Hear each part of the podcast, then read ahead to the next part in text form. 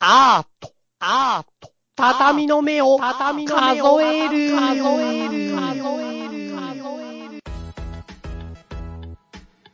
皆さん、こんばんは。またまたこんばんは。もう畳の目のね、うん。今、あれですからね、あのー、最優先期間に入ってますから、 あの、なんとかウィークみたいなやつ。なんとかウィークですよ。勝手に。そう、本当に毎日撮るぐらいの勢いだったんだけど、俺すっげえ声枯れてさ、な、な、な、なんでカラオケいやいや、何にもマジでカラオケしてなくて、なんていうのかな、なんか風邪ひいたのかないきなりもうすぐ本当に声出なくなって、うびっくりした。ん。声だけ出なくなっえどういうことあと何が出なくなるた。ああ、前に泣いたのはいつだっけかなみたいな涙。涙、あ、でも泣い、泣い、泣いてないな、最近。俺ね、そんなことない。あのね、うん。むちゃくちゃ涙もろくなった。嘘。もう本当に、どんくらい涙もろいかって本当に C、あの、どうでもいい CM とかうん。で泣けちゃう。 AC とかで泣いてるもしかして。あ、もう、あな泣ける。本当な、もうね、信じられないくらい涙もろいんだよ。嘘。なんかね、何いえ、マジで歌川くん泣いてるとこなんか見たことないよ、俺。や、俺もね、見、見られたくないもんだって。YouTube とかのさ、なんかあの、うん最初の広告あんじゃん。うん。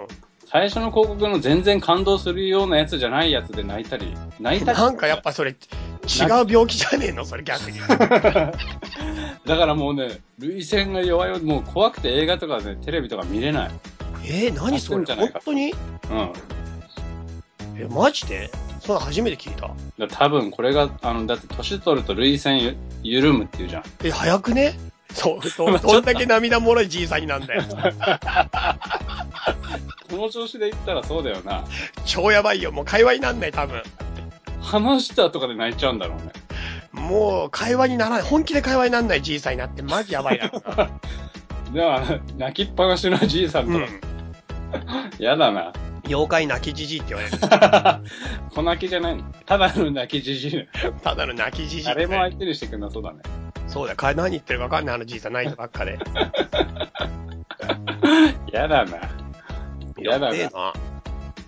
へえ。そう、そんで声が出なくて、それでもうほんと大変でさ、うん。土曜日も丸一日、マジで丸一日寝て、ちょっと熱も多分出たんだ、結構、土曜じゃ日あ、が。ま風邪じゃないのそれ。風邪あ、多分風邪だろうね。で、本当に一日寝て、風うん。で、日曜日は本当はヨガの予定だったの。俺月1回ヨガ行ってるからさ、あ、あでもそのヨガもキャンセルして、あ、うん。あと歯医者もよ、本当は昼間予定入れてたんだけど、それもキャンセルして、う丸一日また寝た。ん。ぐーぐー寝てた。もうね、本当に眠れるだけ眠って、で、喉を、なんていうかな、完全に静養させて、すげえ、歌手みてえだな。うん、で、今日一応月曜日で。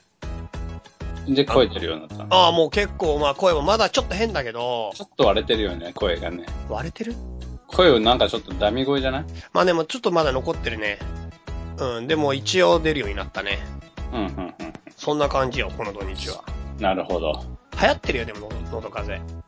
俺一瞬風邪ひ、昨日ぐらいに引き、引きかけたけど、鼻風邪だって。マジ。うん。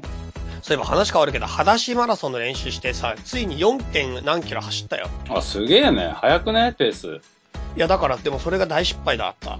何が何が。なんか、うん。まあ、正直、え、てかさ、本番走るコース、どんなコースなのいや、ま、あのね、トレイルって書いてあったから、山道でしょちょい山道だと思う。土でしょいや、でもね、ガレバがあるって言ってたな。あのて、かね、石ころ。いや、本当に、なんで俺歌学の代わりに走ることになっちゃったのか、未だにわかんないけど、おめえの代わりに走んだけど、しかも代わりに走ってもらえないのにほっときっぱなしっていうね。そうそう、しかも、裸足で走ったこともなければ、マラソンも出たことないんだけど、練習してんだよ。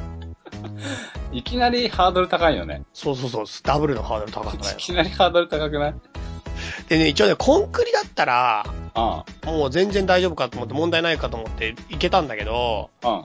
あのね、ちょっとやっぱ油断してね、うんすごい豆ができた、足の裏に。だああー、はいはいはいからなんか、本当にやっぱ足の裏は多分ダメ、あの、慣れてなくて、はい。うん。しかも左側の豆は潰れて超痛くて、右側は超でっかい血豆になってる。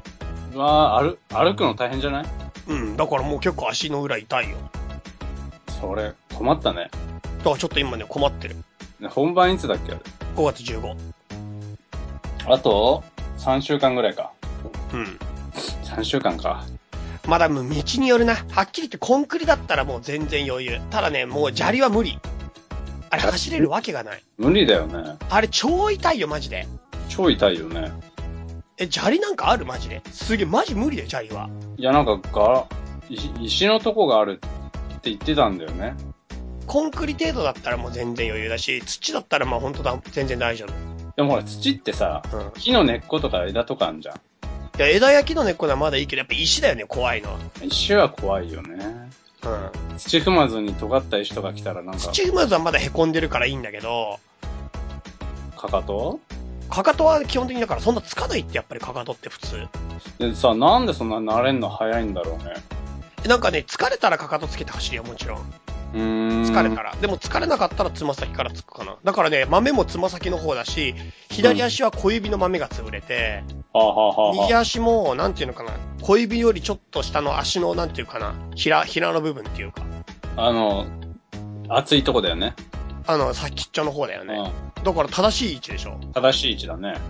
そうそう、そこに。豆のできる位置間違ってないというか、いい位置にできてるはずだよね。でしょうん。で、しかも30分で4.5キロぐらい走れたから、一あ応ー制限時間 5, 5, 5キロ1時間なのね。うんうんうんうんうんだから、まあなんとかなるかもしれない。これなんとかなりそうだよね。なんとかするしかないよ、これはもう代打だから。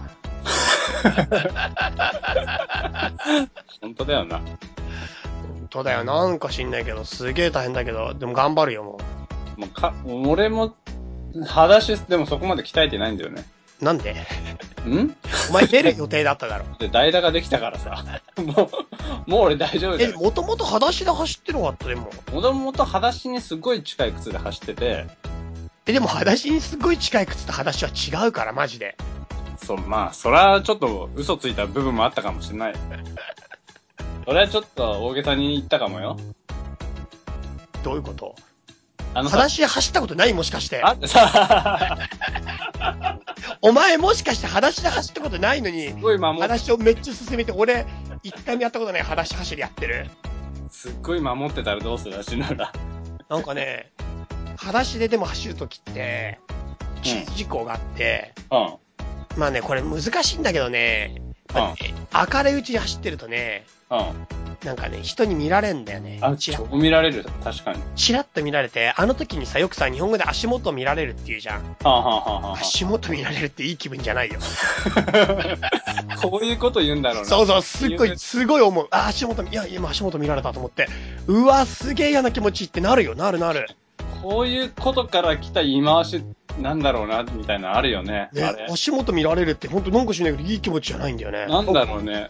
何か、何か投げ、投げつけられてるような感じの視線。足元見られることなんかないからね、普通に生きてて、人生。ないない私で走らない限り。 俺もだからあの変なサンダルで走ってる時とかさ、うん。あの5本指靴で電車乗ってる時とか、もうすっごい足元見られんのね。嫌でしょやだ。嫌だよね。やだやだやだ。もそれで嫌だから、俺夜走ってんの、基本的う。に。あー、なるほどね。夜ってやっぱり多少危険だよね。怖いよね。そう、多少やっぱり危険がある。ちょっとなんかガラスとかあったら見えないの怖いなって思って夜ちょっと怖いんだよね、俺。は俺、しかも、慣れるために砂利のとこでわざわざ走ってるから、んはんはんはん。結構、なんか、砂利があるとこって危ないところも多いよね。なんか駐車場とかさ、うん。その割れた瓶とかありそうじゃないまあ、一番でも俺適してんのはやっぱ、寺だね、近所の寺。なんだからさ、 人んちの寺を裸足で歩き回る。寺はなんかさ、整備されてて、なんか、なみなみになってんだよ、ちゃんと石 が。なみなみなみなみなみってなってるから、あの上が超しんどい修行だけど、でも寺で、あの修行はもういいって思ってやってる。坊さんは、あのなみなみを 修行のために作ってるわけじゃねえから。でも多分俺が一番いい使い方してるよね。正しいよね。あのなみなみってだってさ、あの、京都の法隆寺とかにあるやつでしょ法隆寺なん、龍安寺とかのあのさ、庭の、いや庭そにこあまる。ですごいもんじゃない。そんなにすごいもんじゃない。ただのなみなみだよ。だからただのなみなみだって作るの苦労して作ってる。あの、壊す前提じゃないなみなみじゃんだって。いや、でも、なんか誰かは歩くでしょ。それを靴よりは裸足の方が正しいと思う。もう、もう、正しいとか正しくないとかわけわかんないけど、とりあえず寺に裸足でうろうろしてるやつがいるっていうさ。そう、しかも俺慣れるために、なんていうか、ただ歩くだけじゃなくて、うねうねうろうろしてるから、超怪しいんだよね。うねうねうねうねうろうろうろちょろうろちょろ散歩してるから、何やってんだろうって思われるかなと思って、寺の境内の中で、できるだけ本堂に近づかないように周辺をぐるぐるぐるぐる回って余計にあわし怪しくないそれ。そう。で、誰かに会ったらすぐ出て、出るようにしてる。そう、あめちゃくちゃ怪しいじゃん。不審者の行動だよ、それ。絶対不審者だよね。しかも、うねうねうねうねってさ、もうわざわざ、わざわざ要はさ、うんあ、まあ裸足わざわざうねうね歩いて、なみなみを壊しに来るやつが不審者で、見つかったらすぐ逃げるってやつでしょ。そうそうそう。だから今一番困るのは、近所で事件が起きたら困るよね。近所で事件起きたら、俺何も悪いことしてないけど、明らかに容疑者の一人に上がっちゃう可能性がある、これ。上がるね。上がるね。濡れ衣だと今言っておくよ。俺は足の裏を鍛えてるだけだ。裸足でうろうろうろうろしてるやつで、しかもその警察に捕まって、うん。足の裏を鍛えてるんですっていう言い分がもう全然説得力ない感じね。足の裏ね。ね、でもね、納得してもらうしかないよね、事実は。真実より強いものはないから。あ そうだけどね。まあ事実はね、小説よりきなりって言うからね。ね、い使い方がよくわかんない。そんな感じよ、俺の生活は。でも足の裏ちょっと痛いから今日はちょっと休むだあ、何あ、そうか、これからってことか。な。うん、なんか本当は毎日やろうと思ってたんだけど、ちょっとね、結構でっかい血まみれになっちゃっね。た。そんな、だって本当は3ヶ月ぐらいかかるもんだもん。ってそんなにかかんの言ってたよ、先生は。誰が。あ、なんか習いに行ったんだっけ習いに行ったっていうか、なんかこう、講演会みたいな、こ講習会うーん、に一回行っただけ。うーん。 3ヶ月ぐらいって言ってた。でもなんか裸足で歩くの結構いいかも。なんか俺、今をうん。見つめるためにはどうすればいいかっていうことについて少し考えてたんだけど、はんはんはん。裸足で歩くって結構今を見つめる行動の中ではいい方かも。何それ何それ。え、なんか、一歩一歩歩くっていうことが確認できて、うん。なんか足が痛いところと痛くないところと、なんていうか場所を選んで歩いたりすることが、うんうん、今っていうのを一歩一歩過ごすことに近いっていうか、うんうんうんうんうんうん。なんか普通に歩くってことよりも、裸足で歩くってことによって、なんか今に向き合えるかなって感じはちょっとする。確かに、俺もね、それすげえわかんだよね。うん、うん、さ、靴で歩くとさ、かかとからぐいぐい歩けちゃうじゃうん。ん。だからさ、その、駅まで行くのも、別に何も考えずに普通に歩けちゃうんだよね。え、てかさ、俺思うけどさ、かかとから歩くって、普通みんなそう普通みんなそえ、でもさ、今思ったけどさ、女子が履いてるさ、シンデレラの靴みたいな靴あるじゃん、なんだっけハイヒール。う。ハイヒール。ハイヒールかかとからやったらやばくないあハイヒールってどうついてるかかとあじゃなれ、いつま先かないですよ。無理だよ。かかとからついたら、もう、ハイヒールのかかとすり減りまくんだろ。だから、そのうちめっちゃかかとですり減ってるハイヒール履いてる女子が出てきちゃうだろ。 ああ、かつて8センチあったのに、そもう。うデートを重ねるうちに2センチになってるなっちゃうんじゃないのモテる女子はデートが多くてハイヒール履いてたら、かかとなくなっちゃうんじゃないのそうだよな。モテる女子ほどかかとが低い。そう。だから、かかとの高さによってモテ度がわかるみたいなさ。そう、そうだよ。いつも、ああ、あいつもう3年も8センチのハイヒール履いてるみたいな。なっそちゃう。そんな話聞いたことない人だから。 ない。だから、やっぱかかとからつかないんじゃないの普通の人歩き方って。ハイヒールってどうなのハイヒールってどうなんだろうね。つま先から、だってつま先からつかないって無理じゃないそうじゃないと本当に歩くの危なくないなんか、でもそうかかとがついた瞬間、左右足のかかとつきました、左足が開き開きましたって上がった瞬間の不安定さすごくないかかとがつきました。 ピン一本ってこそうそう、その状態だから超危ないと思うと。んだすごいピボット。ピボット早いよね。でしょくるくるくる回れるね、それだね、からやっぱ女子がそんな風に歩いてるとはちょっと思えないんだけど、俺には。くるくる回ってる女子は見たことないね。 でしょ見たことないね。うん。でもどうなのその、かかっ、前、でも前からつくとかも無理だと思うよ。あんだけかかと高かったら。え、なんで無理じゃないかな。相当前傾姿勢みたいにならない前傾姿勢ハイヒールで、うん。前からつくのかな前からつくしかないでしょかかとからついたら危ないだろえ両方同時え、なにぴょんぴょん歩くのぴょんぴょんってどういうこと両足じゃねえよ。そんな不便な靴あるだって。え、で同時でしょ同時でしょハイヒールは。だから、その、あれあれあれ、かかととつま先同時でしょつま先同時つきってことじゃないまあ、そっか。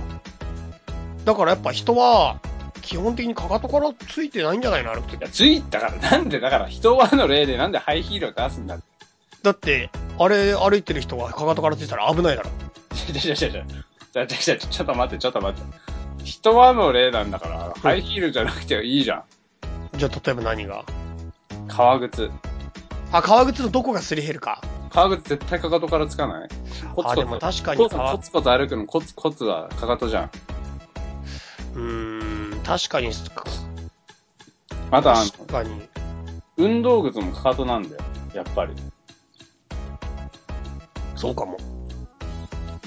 はい、こんな感じでフリートークで した。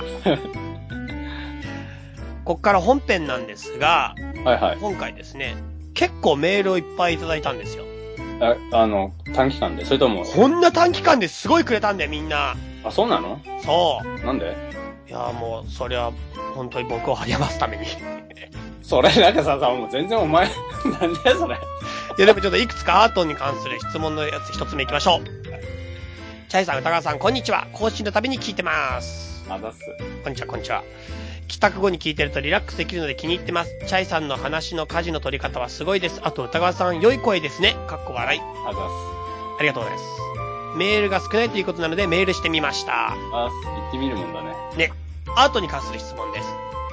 最近のアーティストさんの作品を見るにはどこに行けばいいのでしょうかあ昔の人の作品は学校でも習うから名前を知ってるし、美術館も大々的に宣伝するので見に行きやすいです。でも最近のアーティストさんはどんな方がいるのか、情報の集め方がわからないのでよくわかりません。というか、美術館やテレビぐらいでしか美術品を見たことがないので、どこで見られるものなのかもよくわかりません。なかなか時間が取れない仕事をしているので調べるエネルギーもないし、いろんな方の作品がまとめて見られるイベントの簡単な探し方を教えてもらえると嬉しいです。急遽明日が休みだけど何かやってないかなというのがチェックしやすい方法を教えてください。あ。なるほどね。ということで、最近のアートを知りたいよって人、この人お名前ないな。はい、お名前ないんだ。あ、ごめん、氷いちごさん。氷いちごさんね。はい。確かにさ、その、昔のアートとかさ、うん。どうだろうね、100年ぐらい前になると、なんとなくアートも体系化がきちんとされてるから、うん。まとめて展示会を組みやすいしう、ん。コレクションもしっかりどこが集めてるっていうのが分かりやすいから、美術館とかでも開きやすいんだよね、そういう展示ってね。なるへそ。だから、こう、足を運びやすいし、うん。まあ、そんだけ歴史があるから、み知られてるから行きやすいっていうのもあって、うん。その、まあ、目につくんだけど、うん。実際その、最近、最新のアートっていうのうん。今まさに現役の作家が、どんどんどんどん新しいのを作り出しているうん。っていうアートも、実際展示会は多くて、うん。ただね、確かに、そんなすごい大々的にや大きい美術館でやってたりしなかったりするからな見つかりにくいっていうのはああるよね。問題だよね。どうやって見つければいいかって質問なんですけど。えっ、とね、難しいよな気になるアーティストが出てくれば見つけやすくなるんだけど、そうでどうなやいって場見合つけるのさその気になるアーティストがいたら。えっ、とね、一番、うーんそうだな例えばさ、何年か前に国立近代美術館でさ、うん。なんとかコレクションとかコレクション展があったりするの。で、コレクション展って結構現代アートにを中心に集めてるコレクション展とかもあったりするから、うん。そういう現代アートっていう現代ってつくものにとりあえず行ってみるっていうのはまず手なのね。うん。で、とりあえず行ってみて、そのアーティストをなんとなく見てみて気になるアーティストとか、気になる雰囲気のものをメモっておいて、それをちょっとずつ蓄積しとくの。大変だね。ちょっと時間かかるよね。なんか俺思うんだけど、美術館決めればいいんじゃないかと思うんだけど。ああ、もうここ見よう。そう、ギャラリーとか美術館を決めとけばいいんじゃないかな。あそれもできる。それもできる。そこんとこのギャラリーとかに行きゃいいんじゃないかな。定期的に。そしたら、おすすめの、そういうギャラリーとしたらね、うん。えー、でかいとこだと、もちろん東京都現代美術館、うん。あとそれからオペラシティ、うん。あと、は原ミュージアム、原美術館、うん。あと国立近代美術館は、ちょっと時代が近代にもなっちゃったりするけど、全然現代寄りのこともやる。うん。それから、なんだろうな。国立近隣、森美術館、うん。あと、水戸、水戸にある水戸芸術、な現代芸術なんちゃら、うん。あと、えっ、ー、とね、今ちょっとあるのかね、つなんか潰れちゃったような話も聞くんだけど、セゾン美術館って、箱根の方にあったやつがあるんだよね。うん。そこのコレクションはすごくいいのと、うん。あと DIC だったかな。河村記念館っていうのが、うん。栃木か、だか茨城だかにある。うん。で、そこも、そのコレクションもすごくいい。し、展示もいい。そこら辺を回ってけばいいってことかな。そこら辺、そうだね。とりあえずそこら辺を大きい建物の美術館として見といて、うん。さらにそこになんとなく行行き慣れてきたら、小さいギャラリーとかも回ってみるようにすればいいんだけど、小さいギャラリーってさ、その、行った時に、ああ、これ趣味じゃなかったとかさ、うん。結構あるんだよ。うん。だからまあ、小さいギャラリーはもう見たい作がいたら行くっていうぐらいの感じにししていくかな、うん最初。うん。なるへそ。あとね、俺今度行く、もう本当に商業的なやつだったら、アートフェア東京2016。あ、そうだね。アートフェア東京とかもね、いいと思うよ。俺行くよ。あのね、結高構く、これ一緒に行かない行かないんだっけ ?5 月11、12、13、14。俺ね、日本にいない気がする。もうかっこいいな。お前かっけえな。すげえな、そのセリフ。自分で行くだけだけどね。うん。すげえな。俺、日本にいねえからって。うんアートフェア東京すごいいいと思うよ。俺今日、その、それこそアートコレクターズ買ったんだけど、うん。これすごい、ギャラリーが超たくさん一気に出るから。確かに。あ、そうだね。そこ、その中で例えば、そう、現代アートのギャラリーも結構出てるか、からなりある、かなりある。その中でギャラリーメモっといて、うん。後々そのギャラリーをちょくちょく訪ねてみるっていうのも手で、で、うんなんかね、そういう情報をじゃあどこで集めるのが楽かっつったら、うあのね、東京アートビートって iPhone のアプリがあって、ん。うん。で、それも見るとね、すごい検索しやすいから、東京都内だとかだったら、うーん。すごい楽。それ最初に言ってくんないかなそれで解決なんだけど、この問題。 それで解決したらさ、俺の話すことなくなっちゃうじゃん。そう。まあそんな感じかな。アートフェア東京2016。そうだね。アートフェアとかもね、定期的にやるから、あと、六本木とかのアートナイトとかも、あれいつだって何月だか忘れたけどね、うん。やったりするよね。わ六かん本な木い、どうなる。何回かある俺。えなかなか良いですよ。ー。今度あの、腎臓なんとか行こうよ、一緒に。腎臓なんとか、なんか、人造人間みたいな女子作る。オリエンタル工業でしょそうそう、オリエント工業かな。これはもうめっちゃ行きたいよね。あれ行こうよ、一緒に。行こう行こう行こう行こう行こう。あれ、超行きたい、俺。どあれはだって、究極だよ。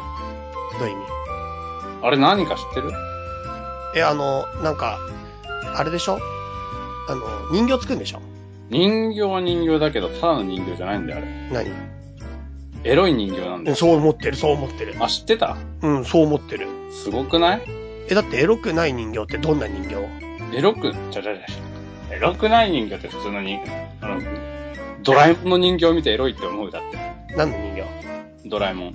ドラえもんはぬいぐるみだぞ。あ、そっか。 人形は人をかたどってるからな。じゃあ、人型だったら、じゃあさ、バービーの彼氏の役のケンエロいあれ。 うんその人形知らない。俺も知らない。ない、ない、そんな人形はない。なんでないんだよ。だって俺ら知らないんだまあそうだ、ね。まあ知らないことないと言って、しとこう。 しとこう。うんやっぱね、うん。ま話すこと意外にないな。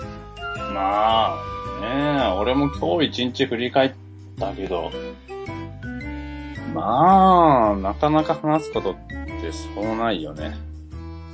いや、俺本当はすごいあるけど、やっぱラジオって規制大きいね。え、どんなえ、俺プライベートだったら話すことにこと足りることないんだけど、やああっぱラジオだから言えないことばっかやってる。そのなん、な、なんでそんな話すこといっぱいある生きてるからね。の俺も生きてるよ。生きてりゃだって毎日いろんなこと起きんじゃん。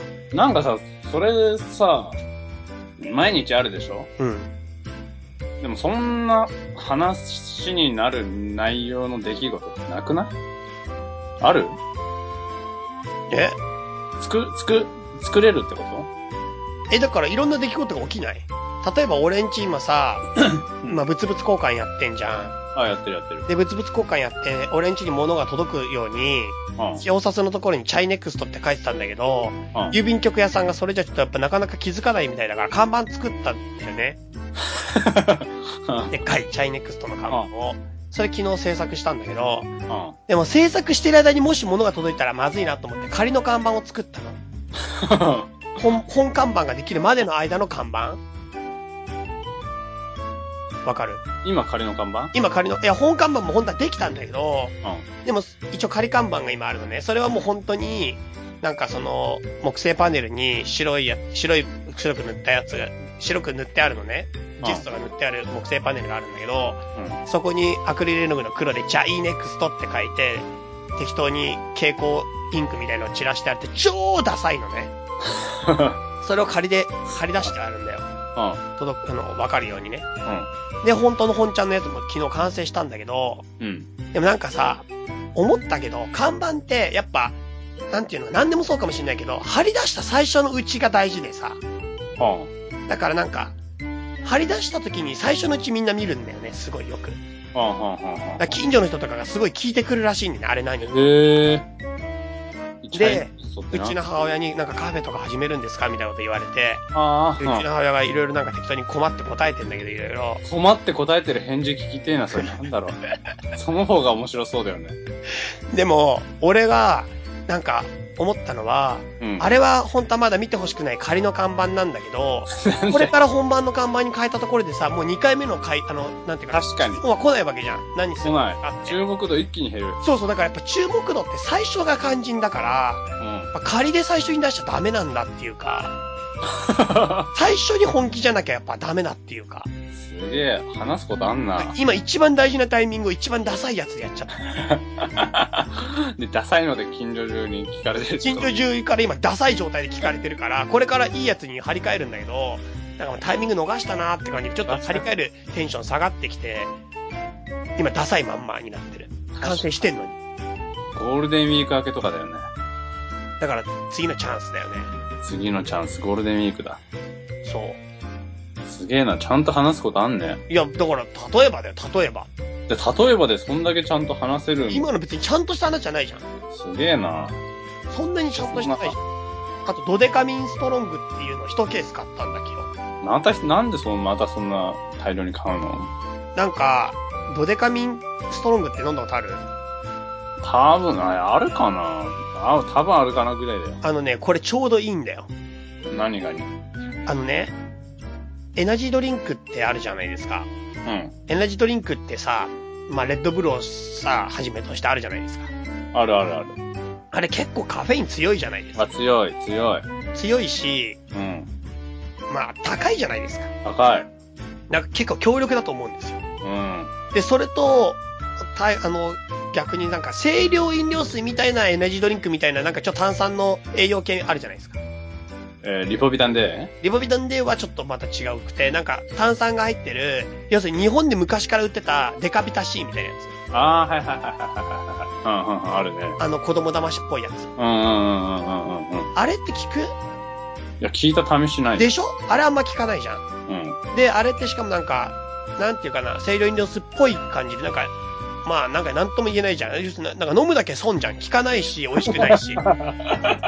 そう、ジュース、ジュースでもないしね。そうそうそうそう。その中間を取るちょうどいいのがドデカミンストロングなんですよ。うん。 あこれはね、効くんですよ、ある程度。ああ、る程度効くけど、値段がなんと100円から150円で買える。あしかも、なんかそのちょうど中間ぐらいなの。力として。あ、力水ってあったよ、今思いあ出し力水もいいんだけど、力水じゃなくて、これ、ドデカミンストロングが多分ね、ちょうどいいんだよ。た。え圧がー、強すぎない。カフェイン 15mg なのね、これ 300mg。ああ、50mg はないん だね。そう、そんなに強くなくて、しかもある程度効くし、値段が100円から150円で買えると。それで、それとデカミンストロングを買おうと思って、ね、俺昨日それで話ランニングした後、ドデカミンストロング買いたくて、うドデカミンストロングを売ってる、あのーなんだっけ、自動販売機を探す、探すために、ん。あ、それ大変そうだな。すごい走ったんだよ。ああ、何それで結局4.5キロになっちゃった。なん、裸足で何してんだよ、そだれ。から、なんか、裸足で終わった後にドデカミンストロング飲もうと思ったの。なんか夜だからカフェイン強すぎると良くないし、でも栄養系のやつで、なんかちょっと力みなぎらせようと思って。ああ。夜レッドブル飲んじゃダメじゃん。まあ、確かにね。これから寝るんだから。うん。その時にちょうどいいのがドデカミンストロングだなと思って。でそういう時に限ってないんだよ。あ、だって、結構マイナーじゃないのあれって。いや、そんなでもない。普通結構あんだけど、でもそういう時に限って売ってないんだよ。自動販売機。うーん。で、わざわざ4キロ走り回それっでたし。走り回って回って回って、でも諦めて、コンビうニ入ったんだよ。ん。うん。コンビニ入ってデカビタチャージっていうのにしたらもうしょうがないから。うん。うん。 うんデカビタチャージでちょっとでっかいやつがあるんだよね、これは。デカビタ C ダブルスーパーチャージで500ミリ。名前が似すぎてて、もう俺わかんないよ。うん。で、しょうがないからこれ買ったんだよ。もう今日はしょうがねえと思って。うん。でねえやと思って。で、うんコンビニ出て、次の曲がり方の自販機で、売ってんだよ、ドデカ ミン。もう本当にね、マジで、これ、こうこういうことあるなってすごい思って、それでもうすっごいなんか自分の中で思っなんか思っちゃって、しかも、デカビタチャージなんか飲みたくないのに150円取られたんだよ、デカビタチャージは。ところがドデカミンストロングは自動販売機で100円で売ってんの。俺が本当に欲しかったやつが。お前、楽しそうでいいな。いやちゃちゃ、もうそれで俺もうすっごいさ、はぁ、マジかって思って、でもやっぱ買うじゃん。だってドデカミンストロン まあ、グ悔し買いい、しね。そうしたらしょうがないから、ドデカミンストロング買ったんだよ、俺そこで。うそしたら両手とも塞がるじゃん。ん。下がる。で、また走って家に帰ろうとしたけど、振っちゃいけないんだよ、両 手振っともちゃいけないね。 絶対振っちゃいだからさ、もうさ、早く飲みたいのにさ、両手塞がったまま歩いて帰るしかないんだよ、振っちゃいけないから。何や、何やってんだよ、だから。しかももう財布も持てないみたいな状態になっちゃって、ドデカミンストロングとデカビタ C ダブルチャージを両手に抱えながら歩いていけばいい。どんだけ元気出したいんだよ。そう。裸足のやつがね、 2個が、裸足ですが2本持って。裸足のやつが元気出そうと頑張ってる感じがするよね。そうなんで、それで家帰って、もう俺こんな目には二度と会いたくないと思って、アマゾンで24巻買った んだ。バカだ な。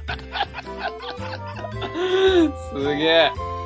ちゃんと、ちゃんと話してあるね。二度とこんな目にはもう会いたくないと、もう、もうね買っておこうと思って、あらかじめ。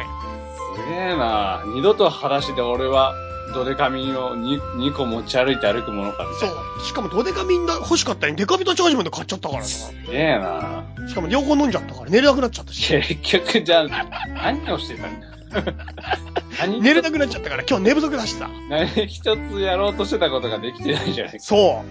全然ちょうどいい頃合いで止まんねえの。すげえな。過剰だな。でしょだからそれを思ったから24巻買ったら今日届いた。もうす。早えな。早いやい。、アマゾンって早いよね。早い早い早い。そう。とか、すげえ。あとまあ、帰りに、シルクスクリーンやろうと思って、世界堂寄って、もう今日うん、今日。あ、俺新宿の世界堂行ったよ、今日。マジで俺相模野の世界堂行ってきたんだけど、シンクロシンクロ。同じ世界堂に俺らはいた。まあ、かもしんないね。うん。なんか、シルクスクリーンさ、やろうと思って俺実はアルミのフレーム買ってたんだ。なんか、なんて説明すればいいかわかるかなあのね、シルクスクリーンって鞘張らなきゃいけないんですシルクを。あの、あの、あれしょ、ピーンと障子みたいに貼るそやうそうそう、それテトロンっていうのは貼らなきゃいけないんだけ ど、つ。かわいい名前だな。そう。それを貼るのが、うんまあ、はっきり言えば、ものすごい億劫で、はあはワクワクあったんだけど、あはあ。うん。でね、やっぱり結構時間かけがるし、なんも、ものすごい億劫になっちゃって、はそれで結局シルクスクリーンの道具揃えたのに、あ。うん。なんかやっぱりなかなかできなくなっちゃって、うん、うん、うん、うん。うんそれでね、やっぱもう最初っから、鞘が張ってある木枠要するにスクリーンがピンと張ってある状態の枠が売ってて、はあ、はあ、もうやっぱりなんか初心に戻って、はあ。もう初心者的なそれ買おうと思ったの、昨日。もはあ、はあ、うはあまりにも億劫で、このまま制作が進まないよりは、あ。まあ確かとにり。あえずレディメイドでいいから買って、うん。うん、うん、うん、そっから始めようと思っうん、うんて。それで今日買いに行ったのね。うん。したら想像より高くて、それ。もう高いだろうね。すごいちっちゃいんだよ。はがきの2倍ぐらいの大きさだよ。 L 版か。 L 版えっ、と、A4 さらに畳んだぐらいそれぐらいの大きさ。うーん。うで、800円ですよ。ーん。一回使い捨てだよね、それね。いやいや、1回半作ればずっと使える。ああ、そっかそっかそっか。版を作り変えるときは新しいにししなきゃいけないってことそう、でも俺300円だと思ったの、頭の中で。なんだんで、なんなだんとなく。なんなのその頭の中価格。うん。それで今日行った時に、いやー、800円はちょっとやっぱり高いなと思って、で、すごいそれで悩んじゃって、うん。うん。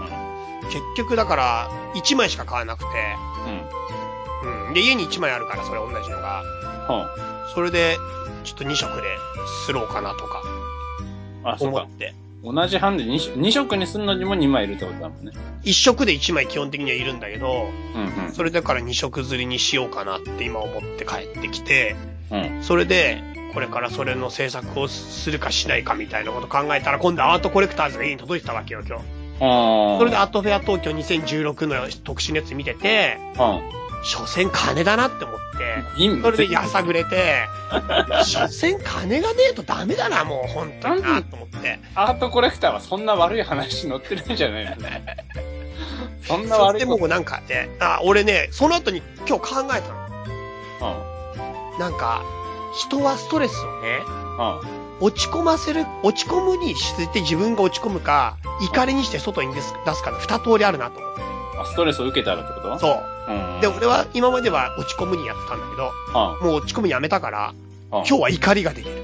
それ、なんか、 な、そ、それがいいかどうかわかんないよ。その、人に攻撃するわけだからね。それがいいのかどうかは俺わからん。それでプンプンプンプンしながら、ラジオ始まった。なんなんだよ。そういう話とかね。なんなんだよ。そんな悪い雑誌じゃねえだろ、だって、アートコレクターだって。そんなプンプンプンプンすること。いや、なんかもう怒りがプンプンプンプンしなが ら始まっちゃって。全然わかんないよ。そう。まあ、ちょっとね、いろいろ思うところがあってさ、なるほどね。とかね。まあ、まだ、え、こんな程度の話ならマジで山ほどあるよ。死ぬほどあるよ。すげえな、な、なんでだって俺一も、日生きてりゃいろんなこと起こるじゃん。俺も今日24時間あったよ。うん。でもすっごいあるよ。なんでそんないっぱいあんだえ、だって今だって普通の出来事じゃん。俺が今日はだから朝起きたら、例えば朝起きた瞬間、チャリがねえって気づいて、なんでチャリがね。やっべ、昨日この前チャリ置いてきちゃったみたいなさ、あなんあ。か朝はチャリで行くんだけど、帰りに力尽きてタクシーで帰っちゃう日とかあんの。うんうんうんうん。で、金曜日どうやら俺タクシーで帰ってきたんで、なぜかというと俺相当体調悪かったから。声が出なかっうんたうよ。んうんうんうんうんそれで体調悪くて土日寝込んでたわけじゃん。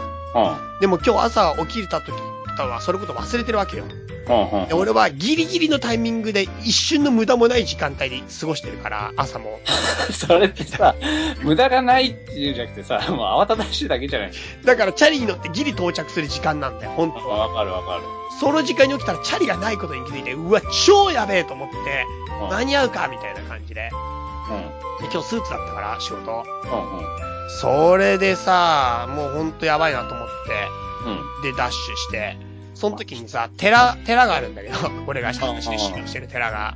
うんで、そこの寺のところのところの奥にバス停があるのね。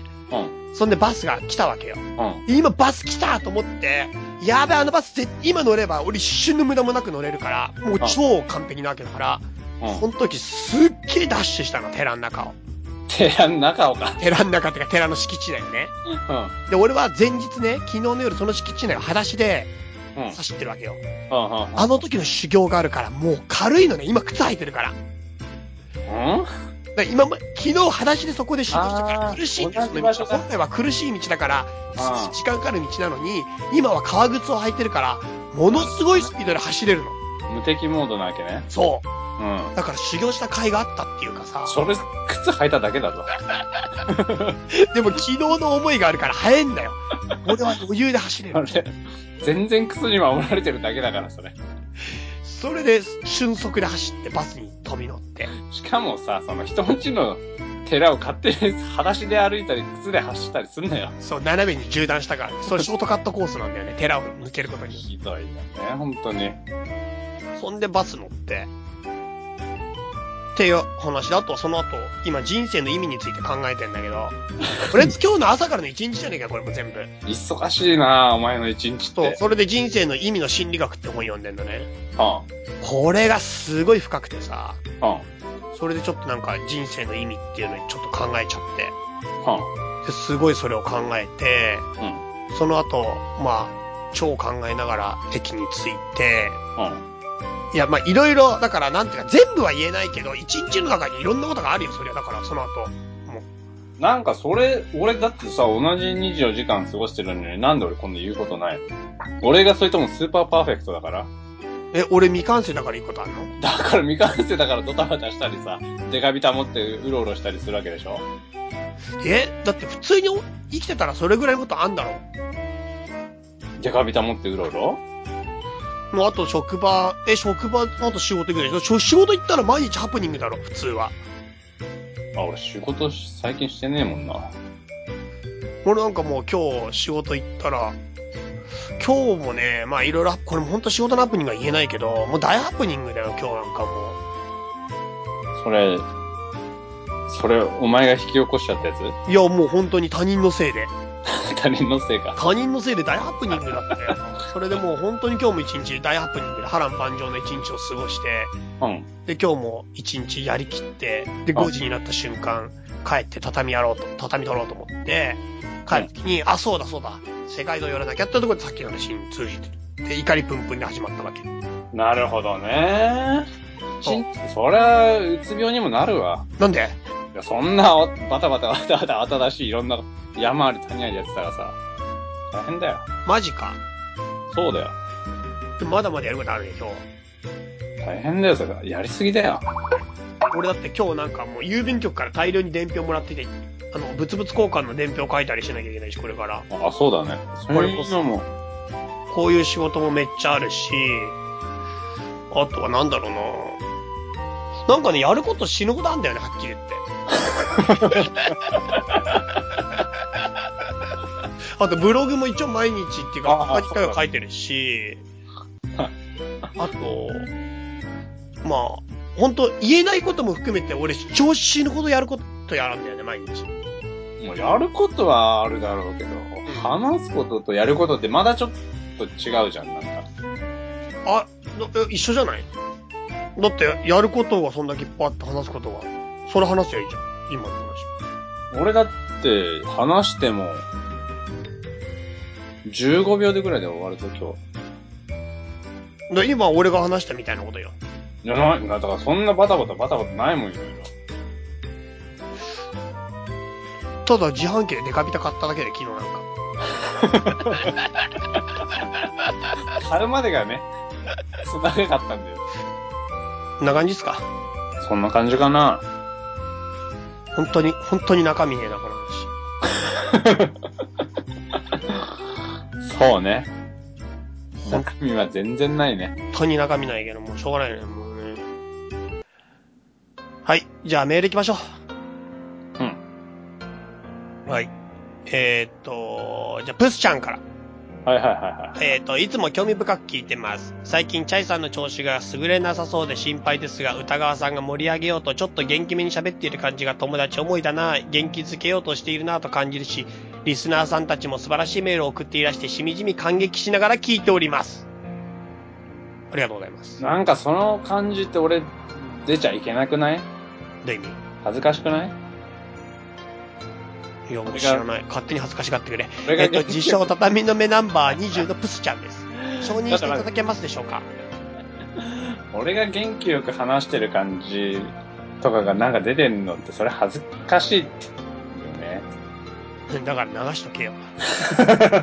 それ、それ、くくそれつっついちゃダメなとこじゃないだから、流しとけよ。うわ流しとくよ、じゃあ。うんプスは一つマグカップを持っていたのでおとなしくしていましたが、ツイッターでリスナーの皆さんが何個も揃えてらしたり、交換するのを、ものを考えているのを見て、あ、楽しそう、プスも物々交換参加したいとなりましたので、チャイさんに早速メールしました。今、どんな物を制作しようか考えております。実の制作なんか持ってくのかな作ってくのかな 今回。あー何、何送ってくんだろうね。オリジナルバージョンなんだ。やべえな。今回どんな儀式をしているか話がありましたね。キャンドル、お香、シンバル、うんうんと聞いていましたが、裸となりそのままストレッチ、ヨガ、歌川さんがぐるぐる歩くのもいいねと喜んできたあたりで、プスちゃんもだいぶびっくりしましたが、鬱から抜け出そうと始められたとのことで、これはいいぞ、チャイさん、頑張ってる。まさにびっくり仰天しましたぞ。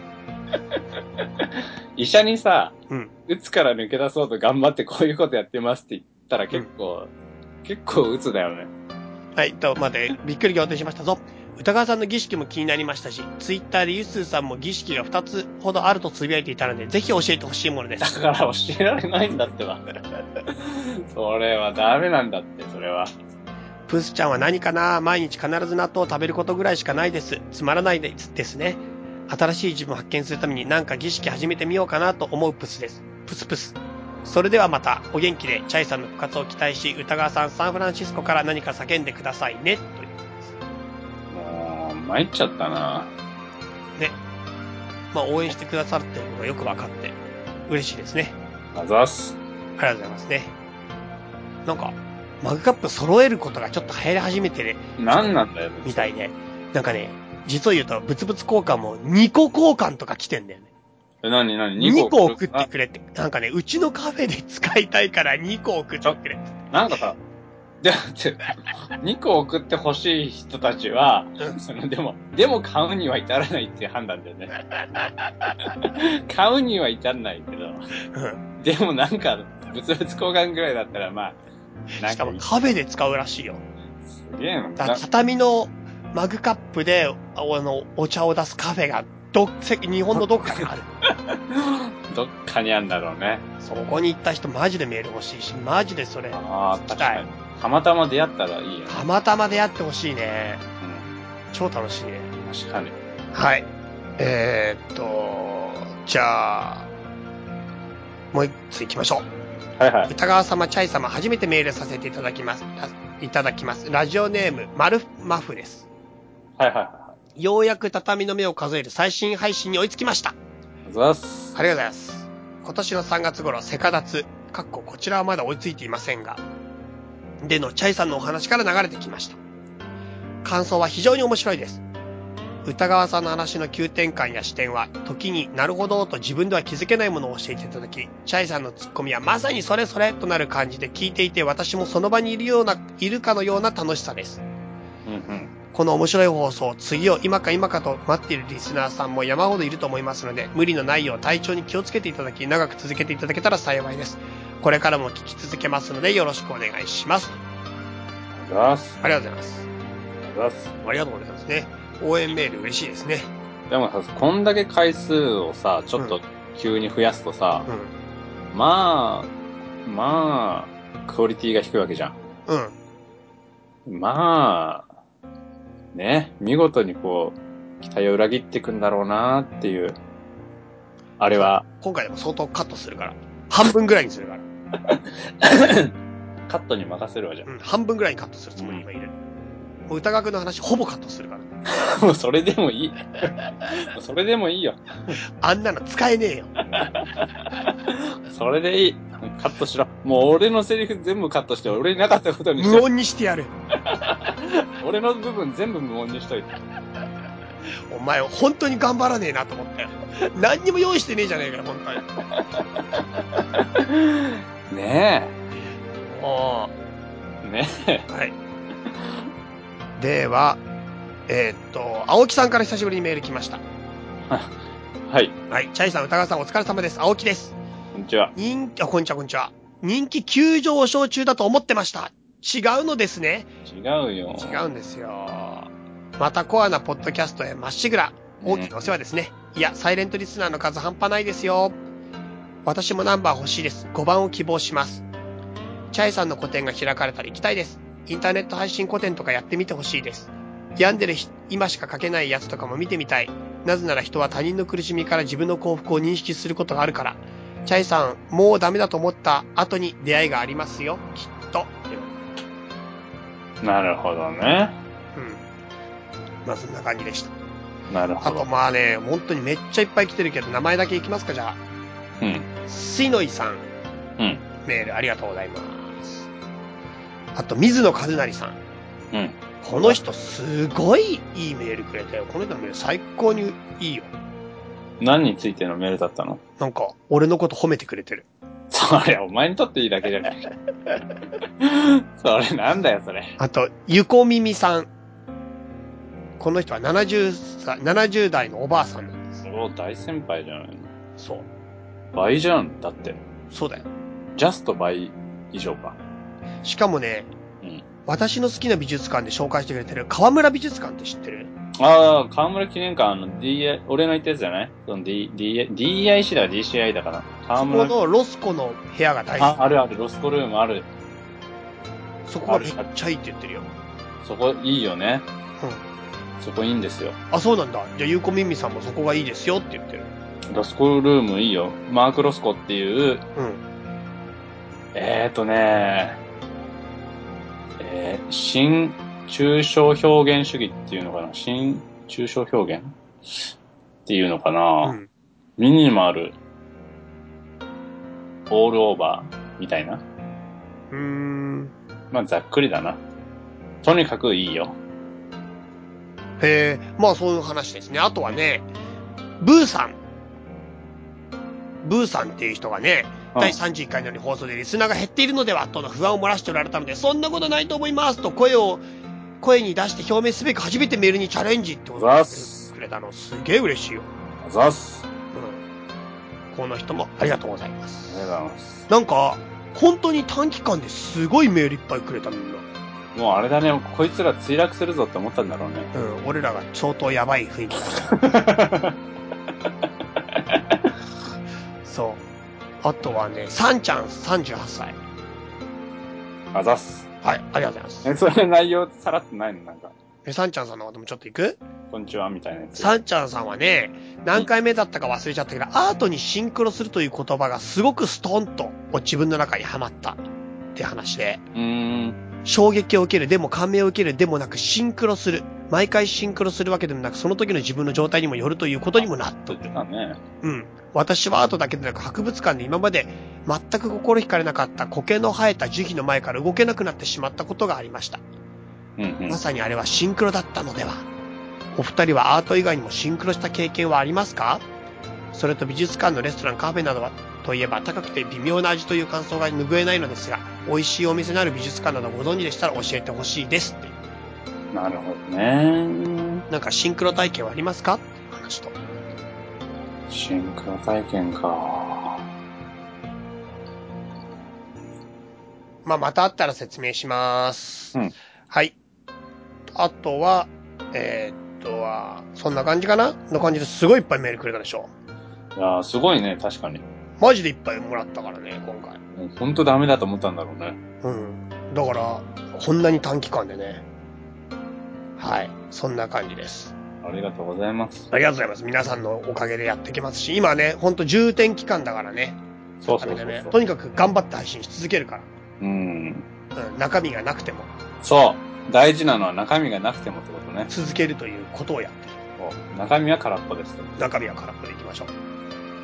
はい。というわけで、えっ、と、メール、どしどしお待ちしております。中身がないので、できるだけ皆さんなんか振って、聞いてほしいですねあ。もう、もういい加減中身をね、用意してもらった らね、いいよね。うん。はい。ということで、歌川チャイ、アットマーク、gmail.com、utagawcha, アットマーク、gmail.com にお便りお待ちしております。ということです。